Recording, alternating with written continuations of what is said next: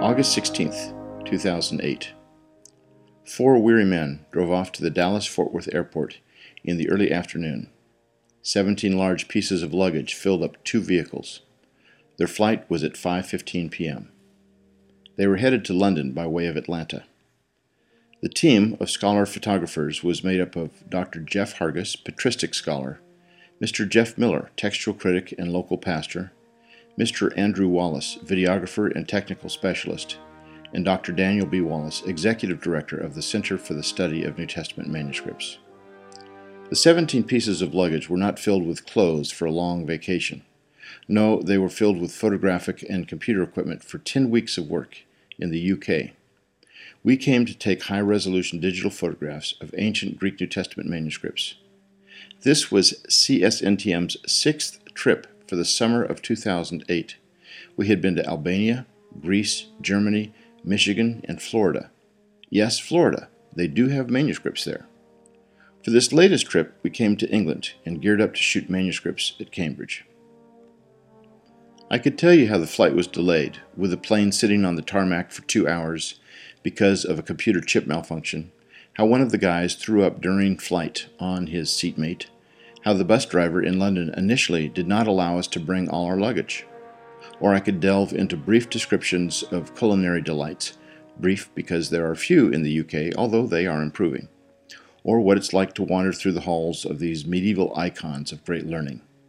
I could mention the outrageous prices for food and drink, for petrol and transportation, or the remarkably polite and friendly locals who have instantly made us feel welcome. I'll have to leave most of that to your imagination because I want to tell you about what has fascinated us the most and has drawn us to this island the manuscripts. We settled in at Tyndale House, a famous residence library for visiting scholars. There are people here from all over the world Holland, Serbia, Greece, Nairobi, America, Australia, even a few Brits.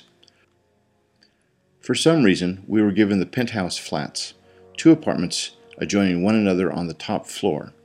I guess they really liked us. And just in case it was a simple mistake, we kept hush about it. We had two bathrooms, four bedrooms, two kitchens. And between the two kitchens, we could get one oven and one stove to work. It was all ideal for our job. The folks at Tyndale House were very pleased with our visit. One of them, Sir Kirby Laing research scholar Dr. Peter Head, had been working behind the scenes for months, paving the way at the various colleges so that we could come and shoot the manuscripts. There are 31 colleges here, each with its own library of rare books. Trinity College, where Isaac Newton taught, is the most prestigious college with a library of 100,000 rare books and manuscripts. The library was designed by Christopher Wren, the architect of St. Paul's Cathedral in London. The prize of the collection is a 9th century manuscript of the Epistles that belongs to the Western text form. Known as Codex Augiensis, it has a sister manuscript in Dresden. These two manuscripts are among the most important for the text of the epistles, even though they are not particularly early and are somewhat erratic.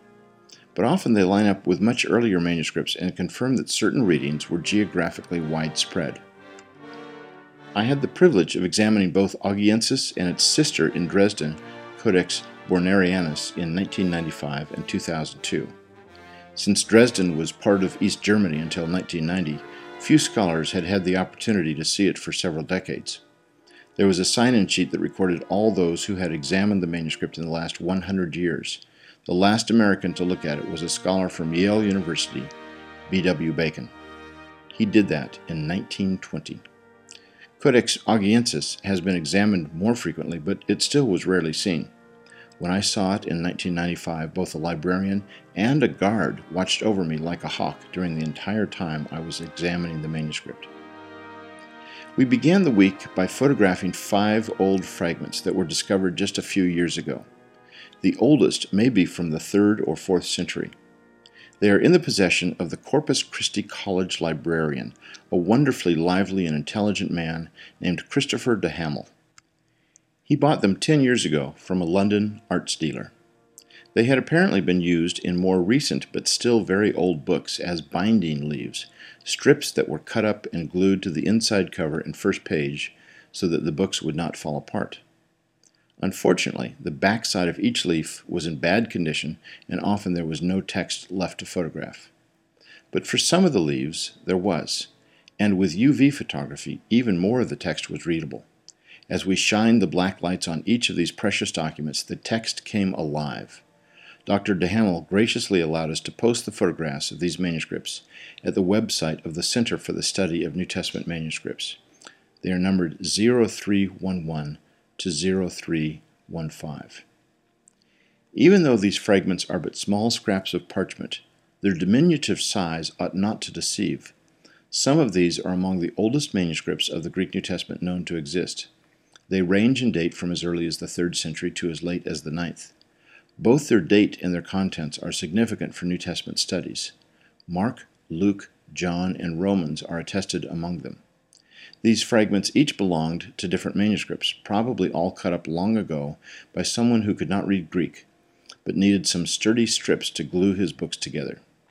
Collectively, they comprise almost 2% of all known Greek New Testament majuscule or capital letter manuscripts. Even though they are only tiny fragments, this number alone, along with their early date and interesting readings, gives them great value. One has to wonder how many more medieval books are out there that have strips of ancient manuscripts glued to the binding. We had found two such manuscripts earlier in the summer of 2008 in Greece. If you've got an old book, you might just want to take a close look at it sometime. Check inside both covers and look to see if there are any handwritten scraps there, written on parchment rather than paper. Here is a stunning picture of one side of the Romans fragments, eight fragments in all. The text on both sides together comprises much of Romans chapter 8 verses 1 through 13. You can see by the arrangement of the scraps that the manuscript was systematically, yet paradoxically somewhat haphazardly, cut up to be used to hold another book together.